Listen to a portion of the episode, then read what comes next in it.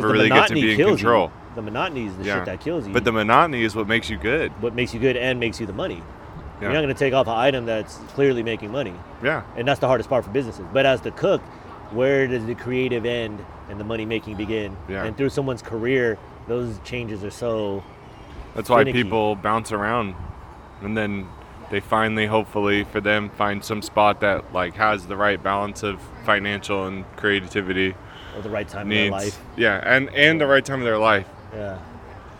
Oh, I like that. Yeah. Yeah. Uh, what else is going on in the cooking world? Noma, is it closing? Is that real? Yeah, that's real, right? Didn't I he mean, say it's, it's like it's not sustainable to to run a restaurant of this caliber because people I can't people have to work for free to do it. And that's true. But is that really true? Is it that, okay? See, now that you work in a Michelin star restaurant, I don't. I've never thought that was true. When I heard that, I I remember hearing about all these people that were like working for free at all these places. I was like, that's stupid. Why would you work for free? Like, okay. Yeah, why was that? And and like, even if you're one of those people, like I could, I can envision myself doing working for free for like a couple of months, maybe like two months. Yeah. yeah. Maybe three, at some like elite place that's in a different country that's mm. doing wild ass shit. Fine, like that'd be fun, and I would it. I would take my payment as the knowledge, like that, going to school. Three months is your max, though. I don't think I could go past three months. Dude. Yeah, people say they do they do a year. year? I'm like, plus? How do you work for a year with no money? In the hopes that you could finesse the experience and the marketing of yourself to yeah. the next level. And like, you know, my perspective is that I could only do it for that long. Other people, I'm sure they're like, fuck it, dude, send it. I'll I'll live on the street to work there. And mm-hmm. if it works for you, cool. That that would not work for me. Yeah, Can't I, see, is I, there I don't any see the age value. That you could have done that. I couldn't do. I couldn't do three months now. Three months, nineteen years when, old. When I was younger, for sure.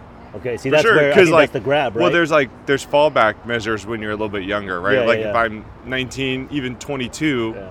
if it doesn't work out, I can always go back to my parents, or that's true. I, I can I can go back to my B. friends, yeah. right? Like Couch someone first. Will take you in for a couple months to help you get back on your feet, get whatever job you got to mm-hmm. get to get some money to get your own spot. But like when you're thirty, mm-hmm. like your friends will take you in, they'll do it, they will, but like your perception of that is it or it's more defeating at that age.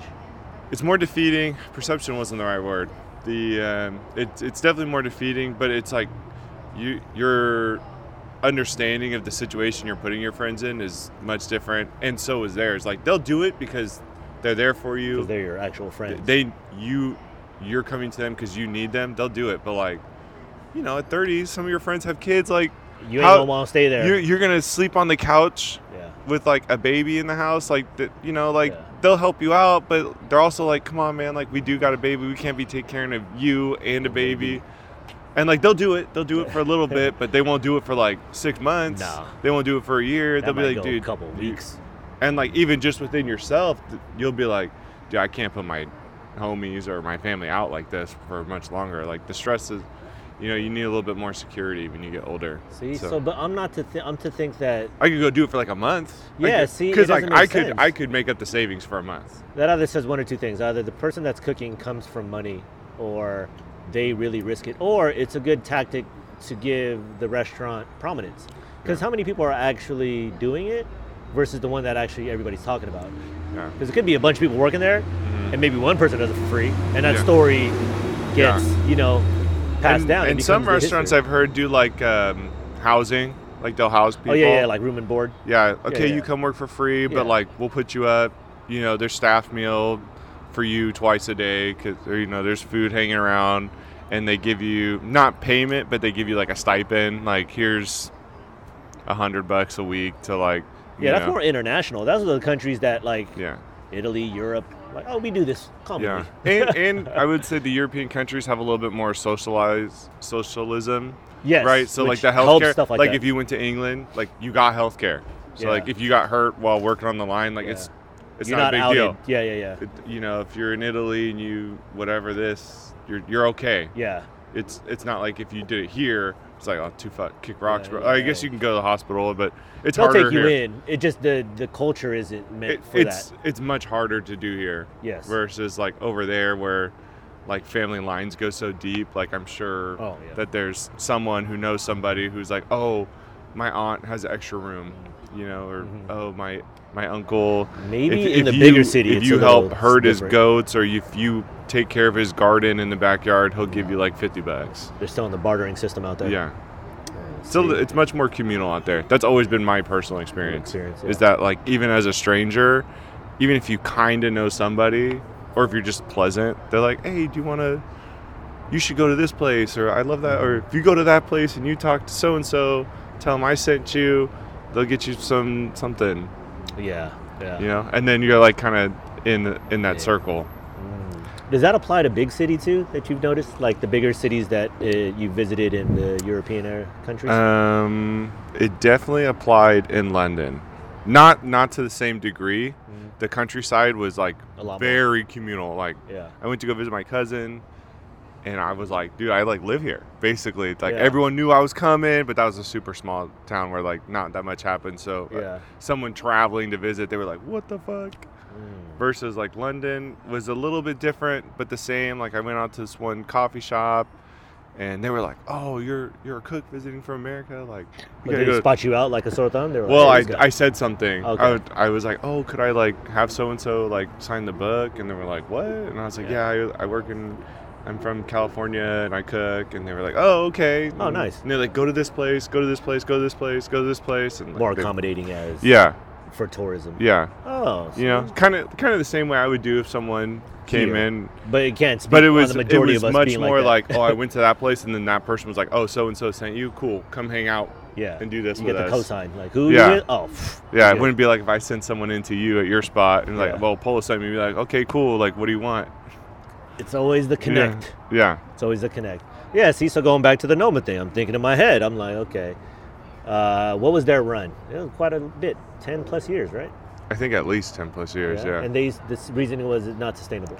Not sustainable because the work, there was too much work to do without using free labor, and he didn't want to do free labor anymore. Or it was. It all started with that article about that the girl who all she did was the fruit roll-up bee yeah, beetle yeah, yeah. thing, and she was like, kind of bullshit, like. Ah. You I know. mean, but it is, though. I don't yeah. know why people are in arms, at least for that thing. I was reading only because uh, it came across, and I found, you know, the headline, and it was talking about how Noma is closing its doors, but they mm-hmm. are doing a pop-up. Uh, I believe they're doing it in yeah. uh, Japan.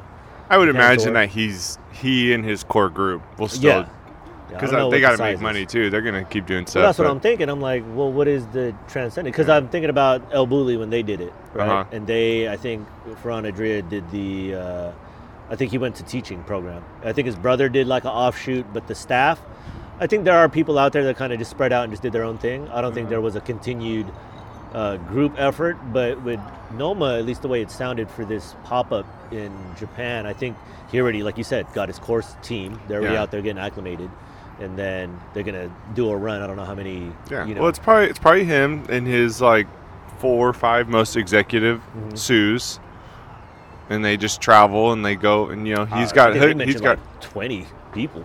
I would think it's only a couple, and that they they hit up staff his out. homies, uh, and then they like out. lend him mm. a couple staff. Like, "Oh, do you want to work with him? He's mm. gonna be in town." And people are probably like, "Yeah." Dude, do you think that's how it is? Because they're talking about, I think that tasting menu's seven hundred plus. Seven hundred plus people, or seven hundred no, each. So. Yeah, I bet. Can you just get somebody off the street like, "Hey, man, come through," and... Yeah. Especially if you had enough... If you had him and, just like, people maybe maybe six or seven Sues, like, overseeing what people are doing. Then you could... Because, like, a lot of the stuff... It, a yeah. lot of cooking is grunt work. Yeah. It's all grunt work. I need you to saute these mushrooms. I yeah. need you to... Cut or I need you to... Triangles. I need you to go through these mushrooms and pick out all the pine needles that are in them. I need you to take this pasta that I already made, so I already know it's right. I need you to, with this guide, cut these triangles. Oh, yeah. yeah you know yeah. what I mean? Yeah. There, I need you to do this basic thing a thousand times. Mm-hmm. Which, I, I there was another podcast I listened to that talked about this, and I was like... I, the The person put it really well, and she was like, for some people, the education is worth it for them, and go do that. Uh, and she even said that for her, she would do it for maybe not a year, but at least some time. And, but that the expectation shouldn't be that you don't have to pay these people. And the way that we're doing it now at the new spot is Uh, right now, we're fully staffed. We don't need anyone. So if someone wants to come externship, sure, just come through. We'll we'll find some stuff for you to learn on stuff, but we don't need your hands. I get what you're saying, right? They're if, being if it incorporated tra- as yeah. part of the team. You're you you want to come learn here? Sick. Yeah. Different would, program. We would for love you. to teach you, mm-hmm. and we're going to treat you like we're going to teach you. We're not going to just it, sit you in employee. a corner. Yeah, you know. But he he made it very clear. He's like, but if it turns into that we need those person's hands, I will pay them one hundred percent, oh, and I'll tough. and I'll go back to when we needed them. You know, mm-hmm. if we over. But he's super. I mean, you know him. He's super yeah, fair. Yeah. With stuff like that. And it was more of like, it wasn't like a threat to us, but it was like, hey, like, you guys want to make money? I want you to make money. If we need more people, we're going to bring in more people. If you guys can cover it, then you guys can cover it. You know, how much, he's been very clear with, at least with me, that like, as much money as you want to make, that's how busy we have to be. Yeah. And I was Which like, is okay. old school. Yeah. Yeah. Like, it comes in with the patrons. Well, like, as long as they coming in and we doing the work, like we. Well, it's, he's just giving us the same variables that he lives under. Yeah. He wants to make more money. More he's got to be busier. With ownership. Yeah. He, he's been super transparent about everything. Like, mm-hmm. hey, if we are able to upsell this many things per night or per week in like a month or two, let, let me see how the financials work for a month or two. And if it works out, everyone gets raises, and I'll go back and yeah. put them up. I just want to make sure we're good before I... We know what the fuck... I don't want to take yeah. money away from you ever. I want to just move forward. So, yeah, always been super fair. Very I appreciate cool. it. It's good. Transparency in the kitchen is very rare, especially from the business side. Yeah. Because, you know, as a cook, you don't really want to be well, worried about of, it, but you uh, do want to know you're You don't want to be worried work. about it, yeah. yeah. and But you have to be worried about it. Well, because that is the nature of being a human. Well, You're if the business doesn't exist, yeah. you don't have a job. Yeah, yeah. I think people forget, like... The business is you, the important part. You are important. Yeah. And to be fair, a lot of managers and, and bosses are not fair in reverse, where they don't tell you anything, they tell you everything's fine, and business up and closes or whatever. Yeah, you know, they're paid happen. to keep you chill. Yeah. Everybody's kind of you know, has their but position. That's why the transparency is so nice, because it's like, oh, okay, like... That's cool. It gives me job security knowing that like we're making money, and I know that if I want more money, I have this X target to hit. Yeah, he's verbally communicating to yeah. you rather than keeping it all is. secret, you know, yeah. which is for varying reasons hard for other people. Some people are secretive, some people maliciously or or uh, nervously, you know, they get scared to share information yeah. like that because they think people are gonna like, you know, ask for money, but either you have the money or you don't. Yeah. Uh, see, being honest, it's hard to do but easy to do. Business. Well, there's so many variables in that world. But back back to the Noma thing. So what what I was what I was saying was the um, so they're doing their run, okay. Mm-hmm. But the article kind of talked about how uh, some chefs in the industry, some people take uh, I don't know, I don't know what the word is, but it's more like they don't really buy into what it, what they're doing. They think it's detrimental that they're doing the shutdown and then doing the pop-up. And these are people, quote-unquote industry, at least the mm-hmm. way the article read. And what it basically said was they did a pop-up in uh, Tulum back in the days. Yeah, days ago, I remember right? this one. And they were talking about, like, one of the natives was like, it's cool, you know, bring recognition and bring something, but culturally, it's strange. You know, a lot of people can't afford, in the country, can't afford that. So who mm-hmm. are you really feeding? It's great that you're bringing, you know, yeah. uh, light to the area, but it is more counterproductive than helpful. And uh, then you'll talk about, like, oh, the building viewpoint. that he did the pop-up in is just dormant. Similar like the Olympics. You know how Olympics rolls through. Oh, yeah, dude, the Olympics thing's country, crazy. And then it ends up costing happens. you more money well, and, than and you make. It's, just, it's an eyesore at the end of the time. Because they were yeah. talking about the building that he used to own, or they did, did the pop-up out of just kind of stays there dormant like a empty arena. Yeah. And I thought about it. I was like, oh, that... I never heard of that, but... it makes sense because some of the local people there, like, it was great, you know, to have the people that were able to work there for a short amount of time, mm-hmm. made the money, the experience was great, but then after it kept the local, the, the local people, you know, yearning for more, or it changed the dynamics, or it just was a, you know, a blip and then it leaves, and then, you know, who was really the benefit? And I think it's more of a spirited argument in, in the way, but thinking about that, I was like, I like the idea, but when I read that, I was like, oh, that, that actually does make a little sense. Because popping up and and when you're in that scope of doing, you know, five hundred, six hundred, seven hundred dollars tasting menus, when you're doing that, what is the audience and what is Mm-hmm. You know, where is the line? That's so strange. Yeah. You know, because we're getting to the point where we were talking about last time about that movie. I, I still haven't seen it, but to the effect of there are these things that happen, these gatherings that yeah. are, you know, sometimes are meant to about promote the local locality, but they don't service the locals. So the, how well, can the, you promote? The extended conversation is like, yeah. oh, this doesn't really.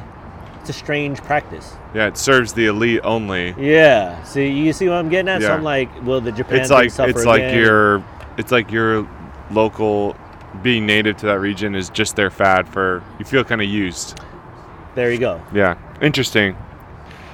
I don't know. I kind of feel like it's up to the, the local government and or the people of that area to just inhabit the building and do something with it, right? I mean, I, I understand the Olympics thing too, because those buildings do just sit there. No one ever knows what to do with them. I think I think it's gotten better in recent years, right? Because uh, the only ones I can think of now are like all those pictures I always see of the Yugoslavia Olympics. Oh, yeah. But that's not a country anymore. No, that's true. Right? They were in ruins. A couple of years, almost, almost yeah. a couple years. Yeah. Yeah. I think literally two years after it. Maybe I don't know. I don't remember everything. But, yeah. I mean, it's kind of funny to see those things. But, yeah, I have heard that the Olympics cost more than you actually make from it. But the perception is, out the gate is, oh, it's so cool. And yeah. it brings in revenue. But yeah. it's not long-term sustain. I think that's the conversation. I think that's that like a human thing, though, right? Is to like, oh, get get so amped on the idea. And then Fizzle. You get kind of sad when it's over, like, and depressed about it. Because you're like, oh, it didn't really, wasn't really what I thought it was going to be. Yeah, even I, though I like, was in control of it. What is it supposed to do? You get but, what I'm saying? But so many things are like that. Exactly. Like.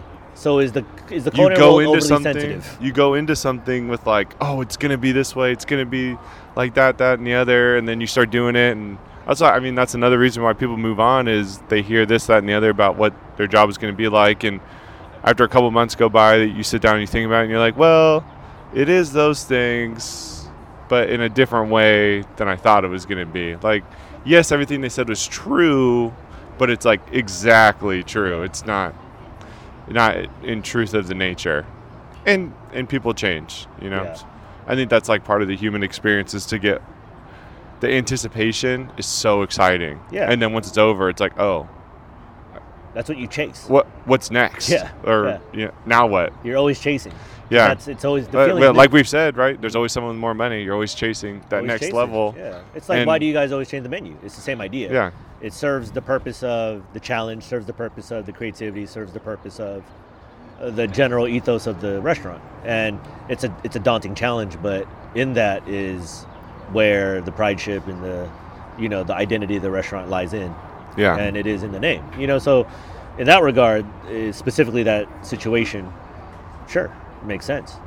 But with something like these pop-ups and you know, these extravagant things. I mean, I think, you know, I'm more of the, if you have the audience, like, by all means. Why you not? Know what I'm saying? If um, there's a demand, fill it. Yeah. That's how I what I think see. You have to sustain, you don't have to go in there and save the country and do anything. I get it. Like, you can if you like, but that mm. doesn't have to be your all intent. So I yeah. think that any industry person that gives, you know, something like that, you know, kind of a, you know, certain tone or like, oh, man, you shouldn't do that. I was like, yes, in the small term, but what do you expect from the industry? It's food at the end of the day. Yeah. You know, people seek experience and to have it in different exotic places. The chef comes in there with his team, incorporates the local ingredients like what he did in his own country.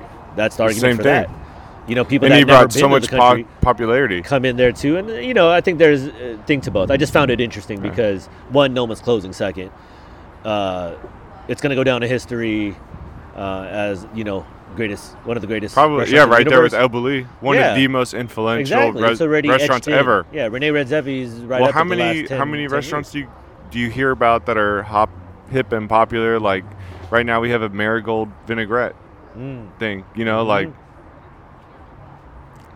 do I think that anyone would have ever thought of that without him? Yeah, I did. Someone would have. Yeah. But you can't deny that he's not the person that like brought that thinking to the forefront. Ah. You know, eventually, sure. Eventually, everything will happen.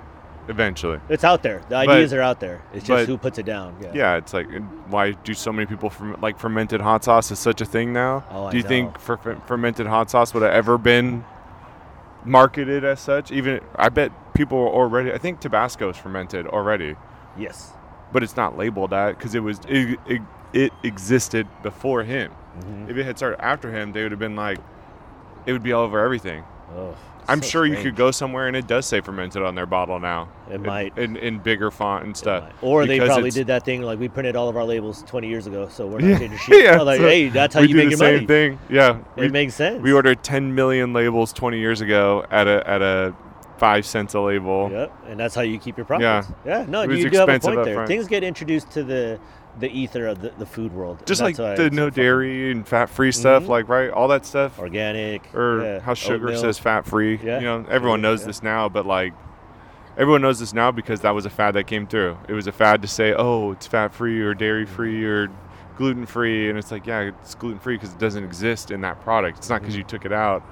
And then the fad thing was to label it. And now the fad thing is to make fun of it. And that's mm-hmm. lingered. And now we've moved on to the next fad of like fermentation and uh, what's it? What what does yogurt probiotic, probiotics stuff like that? Yep. So I'm sure that'll go around for a while, and then people will make fun of it because the science will change and be like, well, actually probiotics are good for you, but only these ones. And we'll probably go back in a circle to like the vitamin thing where it's gonna be like, oh well, this this milk has probiotic A, Z, and K, start making all types and of weird doesn't have micro, no yeah. probiotic H in here, you know, and then yeah. we'll go through the cycle again, make fun of that, and the next thing will come up. You know, that that's an accurate depiction. If but we do cycle, that out. Is why I like science because yeah. it's always changing, and I, I like the the journey of like trying to improve. I appreciate the journey of trying to improve and mm-hmm. and realizing that you, even though you don't have all the information, you can't worry about trying to be perfect. You just have to be the best you are, the best you can be that day, hopefully. Mm-hmm.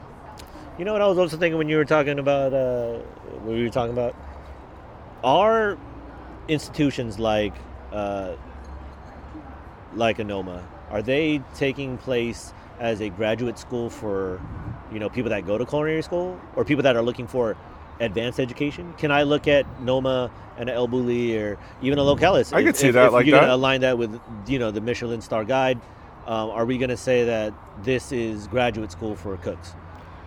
I could kind of just see it like that. We have a couple people on staff right now. One of them, I think, just finished culinary school. I don't think, I think another one who hasn't gone. And so, like, this is his first restaurant. And I don't know. I, a graduate school. That's an interesting point. I hadn't thought of it that way. I Only think, because the programs that were before were kind of, you know, yeah. it, the cooking, the culinary world during our era, you know, a lot of programs shut down and had a lot of controversy. Um And then true, true. There's a reprisal of them. And there's still some out there. Uh, different ways I think people learn now or consume it. Um, but in the professional setting, I've always looked at that. Because when we were talking about people eating, you know, people working there for free, mm. that's almost as similar like, hey, I'm not paying tuition, but I'm also not getting paid to learn yeah. and right. make efforts to try to gain this knowledge experience to use it to, you know, obviously their benefit. Mm. Nothing selfish about it. That's just the reality of it. It looks good on the fucking resume. You could make a lot of connections there. I mean, the industry is that, you yeah. know, and you go there in hopes of, like I said, gathering, I would say intel, uh, connects. And then when you're able to venture out or, you know, find an opportunity, you roll and you already have a built-in team, you know, more or less. I would say it's a graduate school in the sense that it's more intricate knowledge, mm. right? Because, like, okay. you can teach yourself electrical engineering through a book, for sure.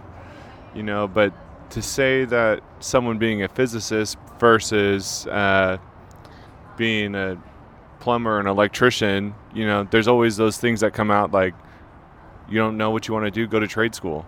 You know, mm. everyone and people talk down about trade school. That's changing too. That's like kind of the new fad that's about to start. Yeah. Is yeah. that trade schools are popular because it's like, it's not too expensive.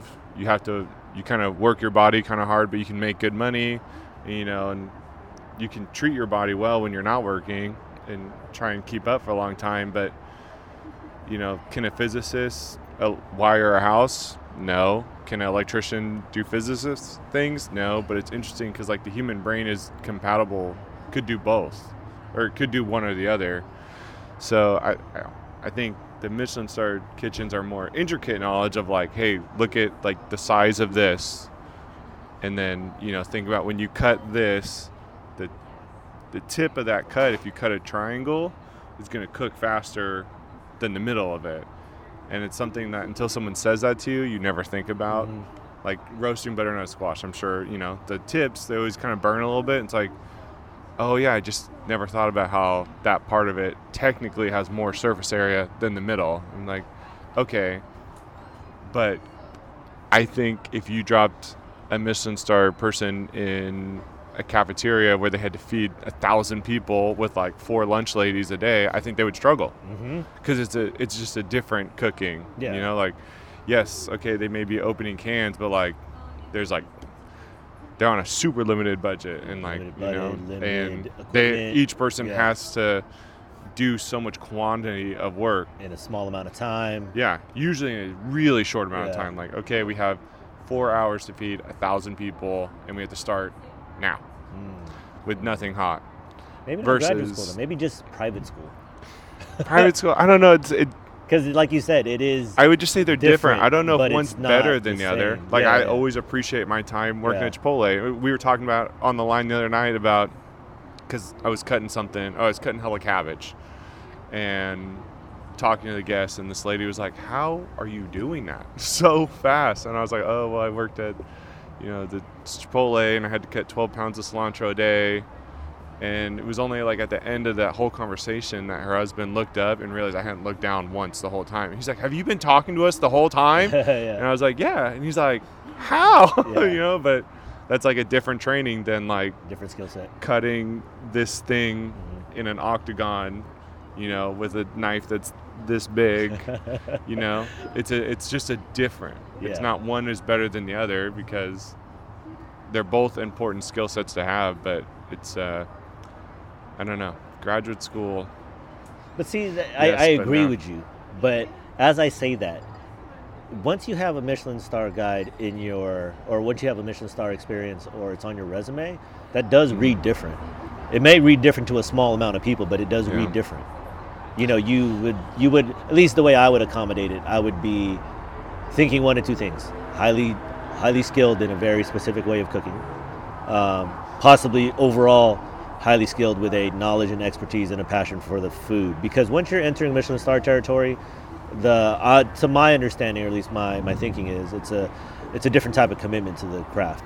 Yeah. Because you change, you have to change your perspective, whether you do, it's because for sure. of the the restaurant owner and the business itself, but even just putting yourself in that world, um, it it promotes that perspective to varying degrees of how to interpret the food. Yeah. Well, your workflow is one hundred percent different. Very like true. Like when I was doing my own thing, I could, I came in, you know, sometimes wearing the same shirt I'd worn the day before. If I had a couple spots on it, no big deal. Mm-hmm. Come in, smash out a bunch, you know, if a couple stuff gets on the floor, come sweep it up. You know, it's not like ever work dirty, but still clean. But then when you go to the Michelin, it's like, no, it has to be like pristine.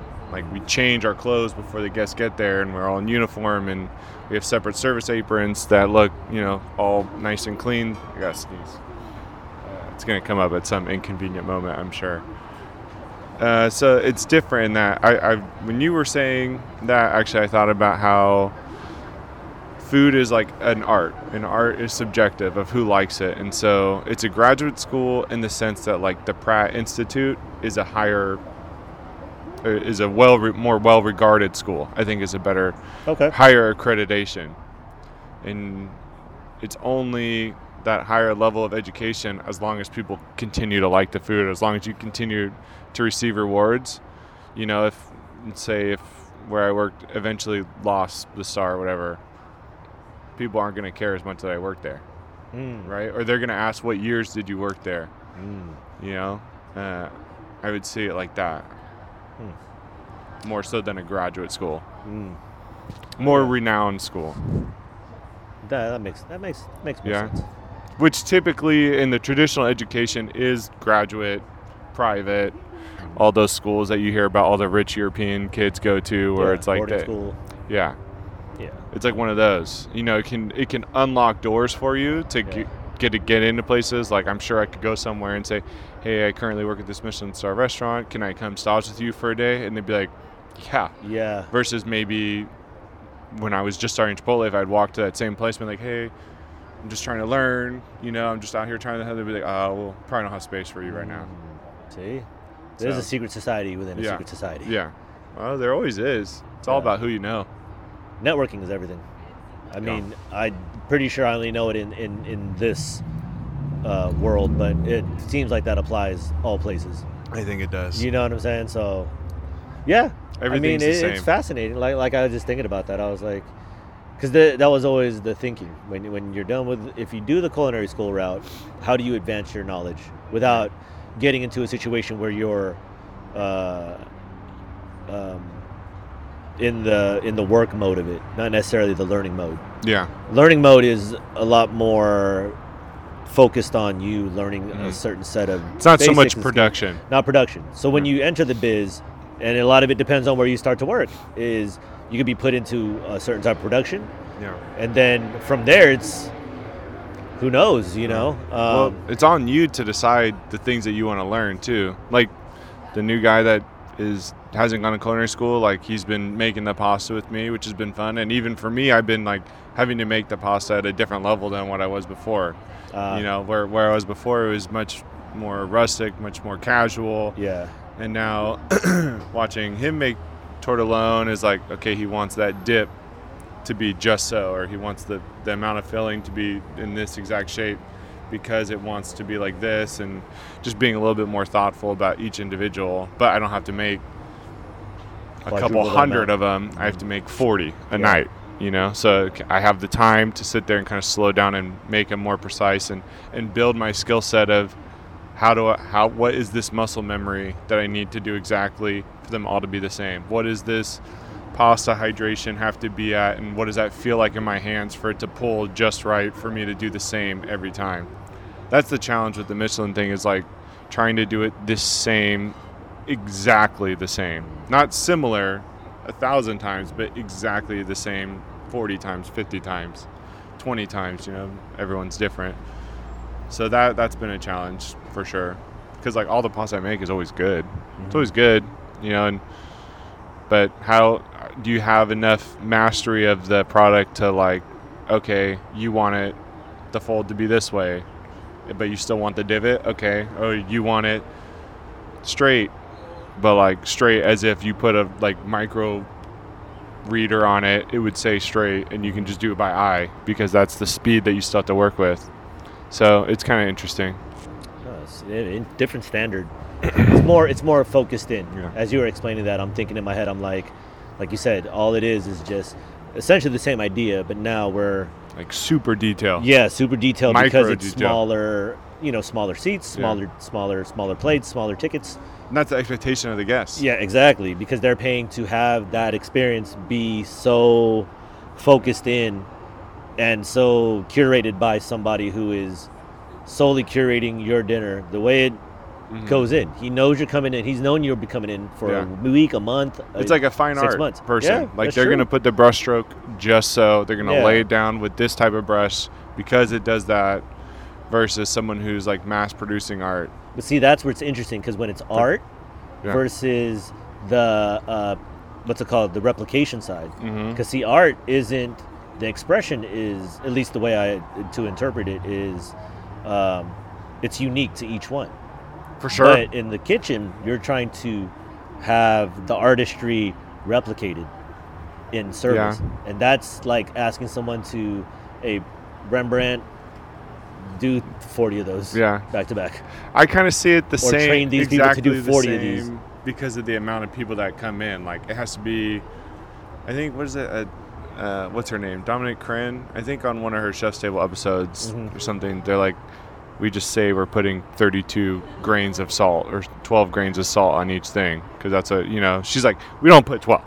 Okay, but if you think it, you get really close to it. Mm. Is the same way that like a fine art person is like, I want this bird in the background, so I'm going to put a dark streak on the thing, and then I'm going to cover it in white, and then I'm going to like, kind of like swipe it a little bit mm. like the fine details. And that's just what you're marketing towards, versus when you go to Chipotle and you get the scoop of rice in your bowl, you know, I'm for me personally, I'm like, how much is in there? Not is there fifty-six leaves of cilantro in there cut up? Mind no shift, yeah. yeah so yeah it's just exactly what you said, the mind shift of maybe it is. Okay, then as you're explaining that, the way you're explaining it sounds like it's intent and energy at that point. because then you switch your intent in a, in a kitchen of that sort, because you're not preparing mm-hmm. for possibly five thousand meals, you're preparing for forty. And yeah. that changes your energy, your focus, your pers- the way you're going to, you know, do the task, execute, you know, the the dish or the ingredients. And then in such a manner that, at least according to, you know, trial and error, this is optimum in our opinion, uh, and best ways to enjoy this. Yeah. Because we took the time to figure this out and research this for this item, for this year, for this month. Yeah. So it's, it's, there's a duality exactly, there. It's, you got it exactly right. The artistry is supposed to be unique. I think the, the thing that I'm thinking is the unique thing in a kitchen of that magnitude is for the chef or the group to really have everybody locked in. Mm-hmm. That is, and, and not not only locked in from uh, from technique and working, but mentally, because mm-hmm. then that's where I think, if I'm you know taking a guess and being romantic about it, that's where the meal is, you know, truly transcended. Yep. Um, whether it's spoken or not, because that is where I would make the argument why Michelin and, you know, highly accredited restaurants go into that, because you're trying to achieve, you know, perfection. Oh, uh, it's a whole, it's the whole experience. You yeah, got it yeah. exactly right. Because I would, I, I told someone the other day that they were asking about the new job, and I was like, you know, it's really cool. It's just completely different. And they're like, in what way? And I was like, well, it, it's much, it's like more stress, but less stress. And I would say it's less physical stress. Like my body's not as tired as frequently anymore, but my mentally, I'm drained mm-hmm. by the end of the day, because it requires so much focus yeah. all the time. And then the transcendence of the meal is the ex is the extra factor that we're putting into it, of like, we all enjoy working day together, and mm-hmm. we we do our best to to show that to the guests. Like we, we're joking, and like that's part of, as much as we enjoy doing it, you know, it's not fake or anything, but it is definitely a thing that we try really hard before people get there. Like if there's something happening, like we just stop prepping and we talk about it, because one of the goals beyond the food being right, beyond the ingredients coming from local, is like we all have to enjoy our time together, because that super comes across. It you know, does. You yeah. can. We, we when we did the catering the other day, the the place that we walked into, uh, the executive chef and I were downstairs in their kitchen because we were using some of their space. And like when we went back up to our team, someone at we were like, dude, that was weird down there. Everyone hates being here, and we could feel it. We didn't. We didn't even talk to anybody, but you know, you can just feel that energy. And especially where we are with like an open kitchen situation, like. If yeah. we're mad at each other, people are going to figure that out yeah. right away. And that's yeah. going to affect their meal. Yeah. The food, if you could remove us from that, if it was a closed kitchen, they can't tell if you like each other or they not. Can't. They can't. But in an open kitchen, they can. And like that affects their mindset of where yeah. they are. So yeah, definitely you had it exactly right. Yeah. Of like the mindset has to change to transcend. Like the sum, the sum of the parts has to be greater, or the sum has to be greater than the whole of the parts. I don't know. Everyone knows what I'm talking about. Yeah, you're right. Because on. We're adding an extra yeah, you're adding thing the of just our emotion. You're adding, you're adding, at least the way I think about it is, what makes home cooked meals and what makes, um, you know, like uh, what makes a home cooked meal yeah, just as good. It's the fact that yeah. your mom's cooking it and she's cooking yeah. it, or your your parents. And you can tell they enjoy what they're doing. Yeah, exactly. And they're cooking out of love. And I've yeah. always learned that love is the secret ingredient. Yeah. I, I never understood to me. He says it every night to the guests. Yeah, He's, one true. of the final things he says is, uh, "Hope you enjoyed our time with us. I hope you saw the." I hope, quote, I hope you saw the love and passion that we have for each other and for what we do. And he always says each other first. Nice. And it, and it true, it comes across. People yeah. can tell. Whenever he says that, people, if they haven't been super talkative the whole night, all of a sudden they're like, they're like, oh, you guys actually do like it. And then they think about their meal and how we were laughing and like smiling and yeah. Yeah. See, that makes sense. People have been like rebooking like crazy right at the, right at the bar.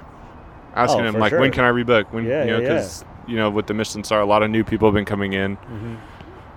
But yeah, that's that's the difference between the Michelin kitchen and like the casual place, is that super attention to to the micro details yeah. coming that's what across. You pay for. Yeah, you're hoping to have the transcendent meal that is more than just the food, because yeah. you can't get that at places that serve food, and it's not a bad thing. It's just like you said.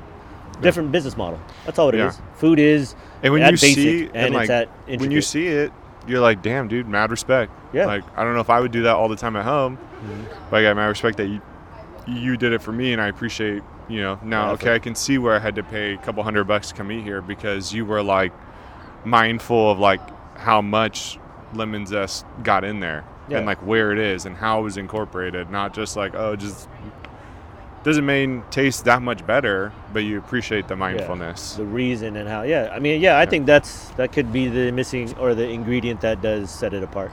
On the Michelin note, I also, uh, article um, talking about Michelin Guide is planning to uh, do a little more to help curve uh, mental health. Or mental oh, they're jumping on the mental health illness bandwagon? To, I think they're going to either make public announcements or make it known when restaurants are losing their star before they put the guide out. Oh, that's that nice sense. Of them. Yeah, so I they don't have to just find to, out. Yeah. It, well, it crushes people.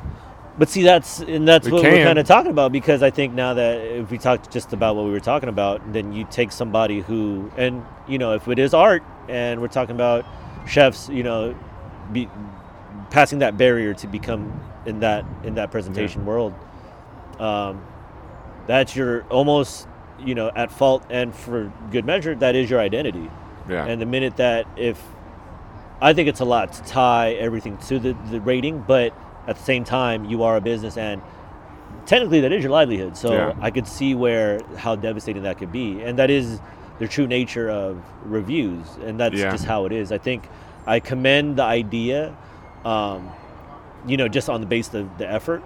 But I mean, to me, I'm like, well, I mean, that's the world that is. If you're entering that world, that is the world that it is. People who are sensitive to it, I mean, that's that's just. That's just what it is. I, I, mean, I didn't see it as a factor, but I could understand why they're going that route.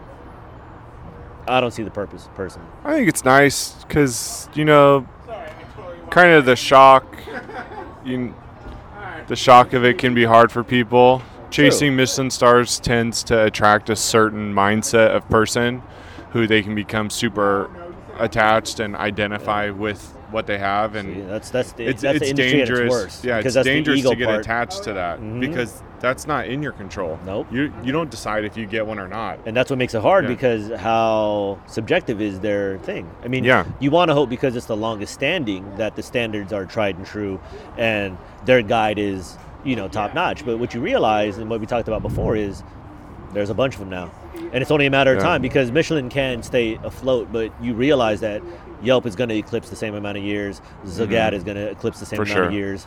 And all they're doing is the same thing that Michelin does. There's the San Pellegrino fifty Best. Yeah, that's like exactly. eclipsed Michelin the at this point. The more years it goes on, what's going to happen is, like anything else, the the audience will change along with, mm-hmm. you know, what these places need to do. It'd almost be better if they incorporated the mental health, like, into their rating somehow. I don't know how you do that, because as soon as they say they're going to do it, yeah. people are going to manipulate it. Of course, they're going to tell that they're going to yeah. tell their staff to, like, be super happy all the time. Exactly. Da, da, da. So I don't know how, or even if you make it like a.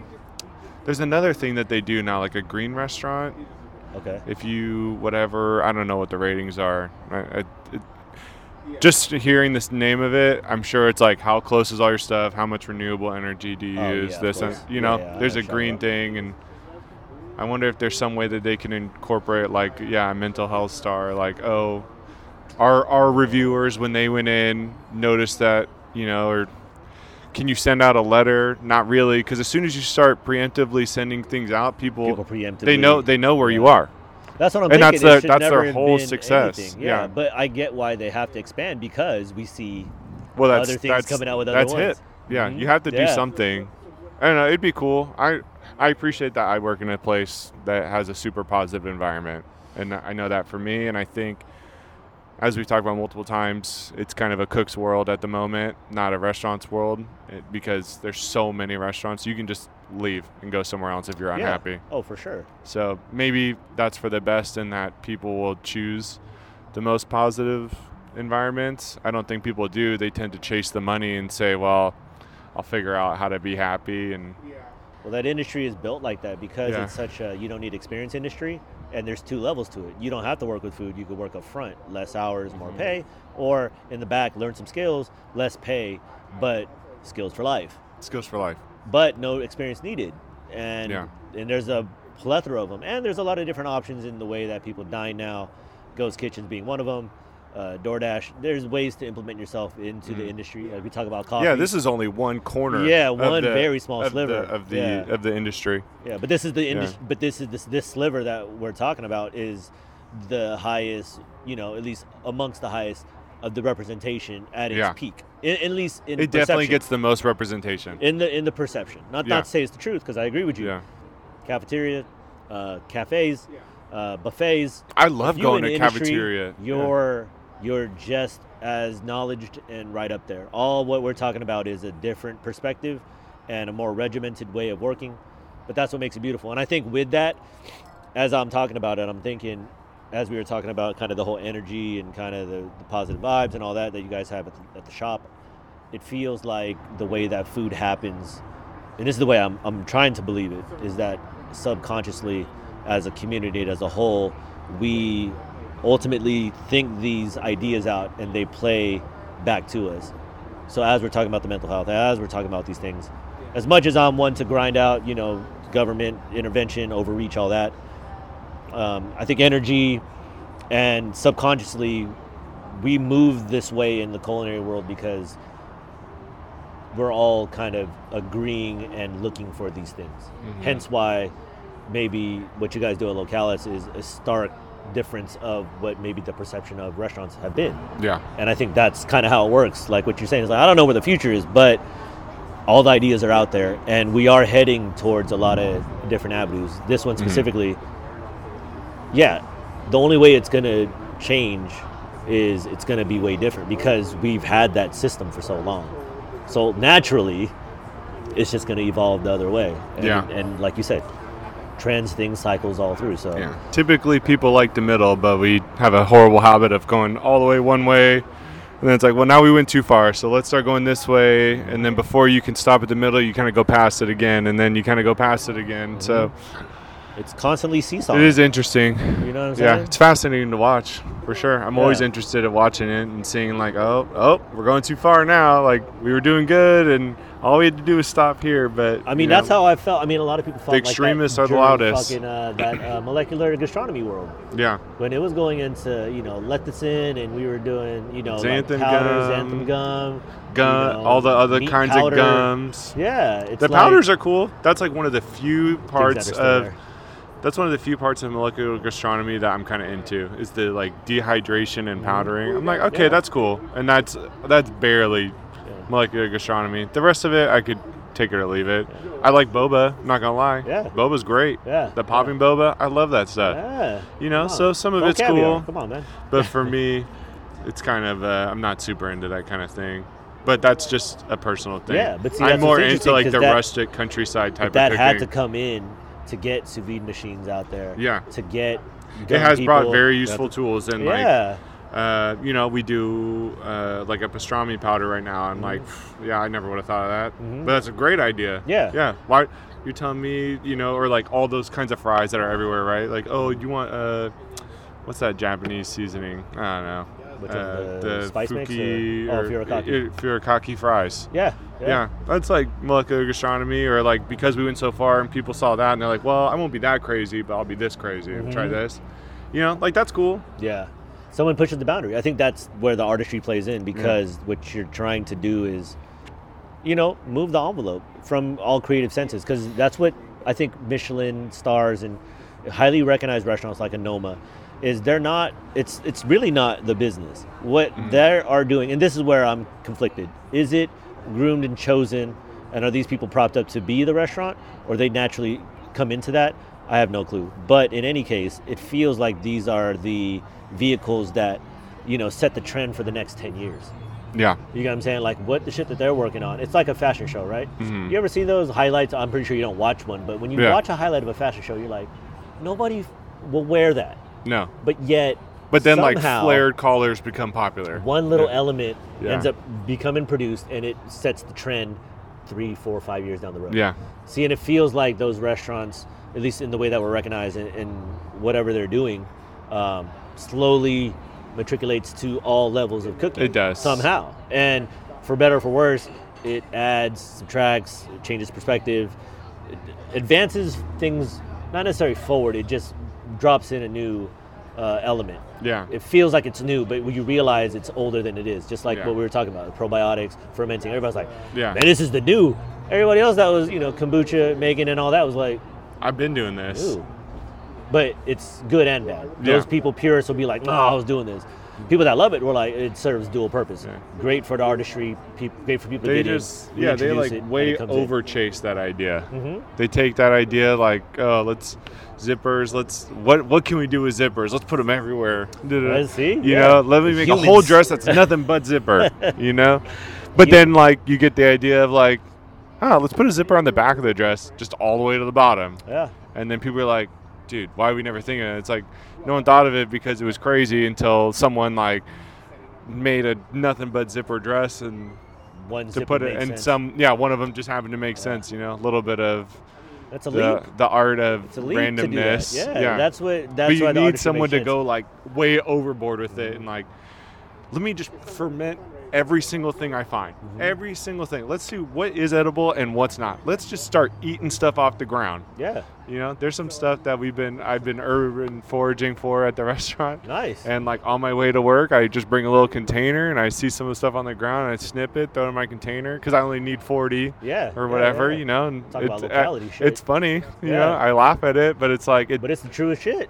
But it's cool, you know, it it fits the ethos of the restaurant of being, like, super local. And, you know, I'm not the only one bringing it in, you know. Of course. But, like, you know, uh, flowers on the side of the highway. He always he uh, says all the time how he laughs at all the looks he gets because on his way down there's, like, a couple patches of, like, radish flowers or wildflowers that are edible. And he pulls his car over right on the freeway yeah, and he just gets up. out and starts yeah. picking them. Yeah. And, yeah, if I saw someone standing, but, like, it just makes you think, like, huh, I wonder what else is edible around me, or like there is more food out there than what we think. And like, okay, maybe instead of carrot, onion, celery, and potatoes, I'll try kale.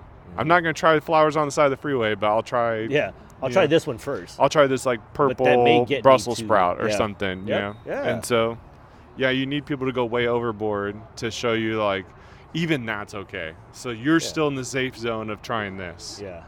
That could be the next, I mean, if if we're talking about, you know, Noma's impact, local locality was very big with them. Um, and uh, you can make an argument with wild vegetables. As you're talking about that, I'm thinking, I'm like, that's always my argument with wild, uh, you know, wild seafood. Yeah. And how no other no other food industry gets that kind of, you know, uh, poking and prodding. Where it's like, yo, there's the seafood industry's crazy. Wild, the wild grows wild. That's super edible, but yeah, we don't need it though. You don't need it. We eat salmon because the way perception is is like, oh well, you know, that's from the ground. I don't. Yeah, we have a but, rabbit dish on right now yeah. that people are like, oh, rabbit, and he's like, honestly, rabbit, we should all be eating more of it. There's a we reason they say fuck like, like rabbit. Motherf- yeah, they say fuck like rabbits for a reason. Yeah, and we should be eating pounds of it mm-hmm. because it's super sustainable, super sustainable. But we just can't get over the fact that they look cute. Yeah, but like. That's a super protein. Yeah. I don't know. What it, what is cute? Subjective. That shouldn't be entered. That, yeah. That is subjective. Yeah. yeah. But know? See, I always think when it gets to that shit, this is the conspiracy portion of the podcast, everybody. That is either meat or big money industry that's like, hey, push that cuteness Dude, on that because we don't want that entering. Probably. We don't want that entering. Or if like rabbit uh, came in and, and was on mass production. It would drop chicken. It See would you later. Kill chicken. Yeah. Chicken be back to like fifty cents a pound. Yeah. Especially knowing what we know about chicken Especially because rabbit tastes... like chicken it's yeah. very neutral flavor neutral flavor and easy to butcher they yeah reproduce pretty so quick pretty easy to butcher quick. Short you know cooking time yeah. if you want you know they have the saddles on the back mm-hmm. or tenderloin if you want to yeah, think of it yeah, that yeah. way and then the the legs are have a ton of meat on them very close very similar. I think for one week of service we need four rabbits yeah that's you know bad. that's that's one tortellone yeah, for yeah. sure so but like you know if you're listening to this and at home like family of four, one rabbit could feed it, mm-hmm. for sure. Yeah, for yeah. sure for a night, and yeah. a rabbit costs nothing. But we day, can't find them either, though. They're they're only crazy they're you artificially can't expensive because just no one makes them. Yeah, the demand yeah. is low, so the supply is low, so the cost is high. Of course. But if course. more people demanded it, it's not like it's can't not like it. the rabbit place couldn't just have more rabbits. Yeah, exactly. Hey, do your thing. Or the wild vegetable thing, you know. Uh, that's hip right now because what what's that? One of those boxes you can get delivered at home is like, oh, all the oh, ugly ones yeah, that yeah. like yes. supermarkets can't yes. use. Yeah, it's like yeah. the carrots that are like too kind of intertwined yeah, or funky intertwined, looking. Intertwined, like, weird crevices. Yeah, yeah. weird crevices. Like it's not perfectly round, but like that's like. Again, some of that knowledge that was lost over time. Like, you don't have to just cook this thing this one way. You can just make soup or throw it in a braise or blend it up for this or it's like just, or you could just you could again. just roast it this way. Mm-hmm. And as long as you think about, okay, these ones are kind of smaller. Let me put all the smaller ones on one. And for all the people who are lazy at home cooking, let me tell you, instead of two trays, just put all the one side of stuff on one side of the tray and all the bigger stuff on the other side. Yeah. And then you can have a clean two trays. True. And just use a spatula to get it off once yeah. it's done. Yeah. You know? That's what I do. Yeah. I'm not making two different, no. two dirty trays. No, I'm the one pot king at home. Yeah. Like, oh. Or like you're doing something with potatoes one day where like you stamp them out and you have all this potato scrap. Yeah. Just make mashed potatoes. Mashed you don't tell me you're not going to use them. Day long. You're not going to eat mashed potatoes. After you're done tornaying like yeah. uh, fifty pounds of yeah. potatoes, you can or use just that like yeah. uh, what did we do the other day? Oh, right now we're doing this toast and we're making the sourdough bread for it naturally, and so I'm cutting these circles out so end up with these slices Total of toast. Nice. Well, they're just like a bunch of circles. There's almost no bread left. It's like oh, okay. all crust. But okay, we yeah, we yeah. don't give a fuck. We've been throwing that shit, toasting it, and just putting butter on it. Oh, you know, yeah. that's yeah. so good. Yeah. But you know, I think just uh, being okay with not everything being the perfect picture in your mind, and just being like, does it taste good? You know. Cooking at home is about nourishing your body. It doesn't have to look the best. It's just like... I can't put that on Instagram. Ta- I need it to look good, man. I know. I, I tried really hard not to say Instagram, actually, because I didn't want people to just, like, t- tune me out. But... But that's yeah. how people do it. But I think, wouldn't that be more Instagram-worthy to be like, damn, look how eco-friendly I'm being, like... No. No, I, I guess I'm stupid. And your I'm, algorithm, maybe. I'm stupid, stinky, you know. No, I really uh, don't know. I'm not on social media like that. I can only assume. But think how much money would save you if true. you if you did use like every part. Yeah. And even if you didn't go crazy with it, like people are always. What's a common thing that people eat at home that they like? I don't know. I'm not a common person like that. I'll eat anything. Um, so I, ground I, beef I, is popular. I eat like roasted vegetables, and I'm stoked. Oh yeah. You know? Yeah. And like just no, throw them sure. in there, dude. Some of them get a little burnt. Cool. Yeah. Those ones are like kind of sugary and a little bit burnt, and then you get the next one that's like oh. perfect, and you're hella happy again. Yeah. Cooking at home yeah. is the best shit. Yeah. More people, I'm assuming, do it now. I think so. It does. I just. It's. I Feels wish I could way. convince everyone that cooking at home doesn't have to be such a production every time. It doesn't have to be perfect. You don't well, need ta- the sharpest you're telling people knife. That have never done it. That's what I think is I know. Strange. Because if there was even, there should be a precursor. That's always my gripe too. Yeah, because the precursor should be introduced in a educational setting, at least oh. if it's as early as science, food knowledge versus uh, cooking basics. I've said this home. a million times. Yeah. We got to be learning cooking in school. You know. Yeah, we should. I'm not in charge of the school. Because it doesn't come from the house so. anymore. No. And it, well, it'd very be cool few people to come cook. From the house, but that's honestly why I like those uh, programs now that you can like order the food in like. Pre-prep eighty percent cooked. Yeah. Basically how a restaurant would do it. Yeah, and then yeah. you just have to finish it. Because at least it's like a step into like cooking right, at home. Right. And like maybe you get one of those meals and you're like, oh, dude, I really liked that bake. Or I really liked that Chinese. I think that a lot of like sautés are really popular in those right, things. And it's like, uh, just remember. And like you don't want to cook the rice. Go to like the supermarket. They have cooked rice all the time. Just all buy it. All the time. Yeah. Cheat, cheat. There's ways to do cheat it. Cheat until you feel comfortable doing it from scratch. Yeah. And if you never feel comfortable from Fake doing it from scratch, it. who cares, yeah. dude? Just keep.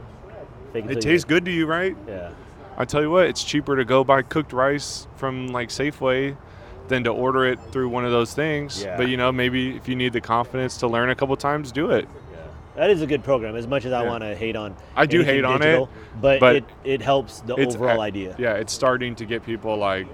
Uh, cooking at home because mm-hmm. it I think their whole thing is they take like fifteen minutes or less. One of one of yeah, them is that's like the selling point. It yeah. takes like oh quick yeah it's quick have, quick and have, easy uh, it's the Rachel Way thirty minutes yeah, or less but like less, yeah. we did all the cutting for you yeah. I'm not gonna lie, I think about getting them all the time.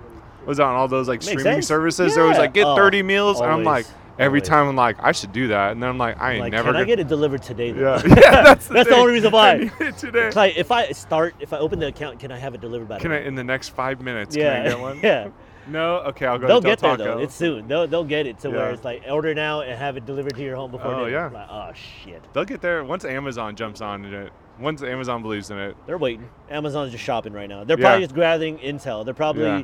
all, because the, there's so many different companies now. Yeah. Or they've had hella bids, and intel, they're like, yep. who wants to beat who? Go lower. Yeah. Go ahead. Yeah, pretty much. HelloFresh said they do it for fifteen dollars a meal. What yeah. do you got? Yeah, yeah. I'm assuming that's what you, it is. You got it for ten dollars? Cool. Go back to HelloFresh. They Amazon, said ten dollars, yeah. bro. What are you going to do? Exactly. Exactly. See? Yeah. You got it all figured out, man. Yeah, that, that's how I'm seeing it. I'm thinking more people are cooking, yeah. so therefore... slowly, yeah. the younger generation will be more in tune. Now, I don't know if that's good or bad, but I think it's just identifying the possibilities of what food culture is and can be, and just kind of tracking it. I mean, I don't think there's a really... You don't need the nicest stuff to cook either. Definitely not. There's a reason your grandma's pans are old as fuck and dirty as f- fucked up as fuck, because she just liked them. Yeah. They just fit in her hand nice. You know, go to Ross and buy a bunch of cheap shit. Yeah. So if you, when you ruin shit, it, yeah. you're like, whatever, dude. Yeah. You Only know? thing you need is a sharp knife. And it doesn't have to be nice knife. It doesn't either. even have to be that yeah. sharp. Chicago Cutlery people, J A. Henckels. You can get Ginsu knives. Like a miracle knife. The Cutco. Knives. Yeah, Cutco. Cutco's great for no, a home. It doesn't matter. As long as I got some friends, they swear by their handle, Cutco. White handle, ten dollars ones at, you know, yeah. Safeway. Dude, it's all good. Yeah, just do that. Yeah, buy a ten dollars knife when it's fucking dull. Just throw it away, throw it away. dude. Yeah, that's Move it. on to, and you know, for all my... Earth people, I feel you. My bad, dude. Okay, I am an earth person too. I don't want people just throwing stuff away, but eh, it's fine. It'll it'll return back to the ground. Got to get people started cooking first, and then one problem at a time. Yeah, one problem at a time. No, I think I agree with you, which is the, the better the better for most. Yeah. I think getting people yeah. cooking, it benefits yeah. everybody. Yeah, on all levels. I think it benefits restaurants too, because then they're gonna sure. go and be like, oh, dude, like I made that stew at home, but you're saying you put that stew in pasta? Yeah. How the fuck you even do that? Yeah, yeah, yeah. Like yeah. mad props. Yeah, I'm looking yeah. to get inspiration. I'm looking to get. Yeah. Uh, yeah. No, I think I think you have a point there. But like I said, this is a small sliver. Yeah. Start of, small. Small, you know, small yeah, changes make big impacts. There you go. Look at that new saying. Yeah, that is a good. Yeah. Small yeah. changes make big impacts. Boom. Listen okay. to listen. Nice. Uh, be kind. There's another one I always say. Drink your water. Drink your I'm trying water, to think of the other one. Into your, I don't know. You know. Vote for us Vote for into your leadership. Into your leadership. Uh, Be kind to yourself and others. I think I already said that one. Yeah, I don't know. Yeah. Right. Just that one was good though. That, that new yeah. one is good. The new one's good. I already forgot it. God, small, see? small, small changes make big impacts. That's what it is. Boom. Yeah. Very nice. Cool. P, always a pleasure. Thank you, brother. Yep. Appreciate it.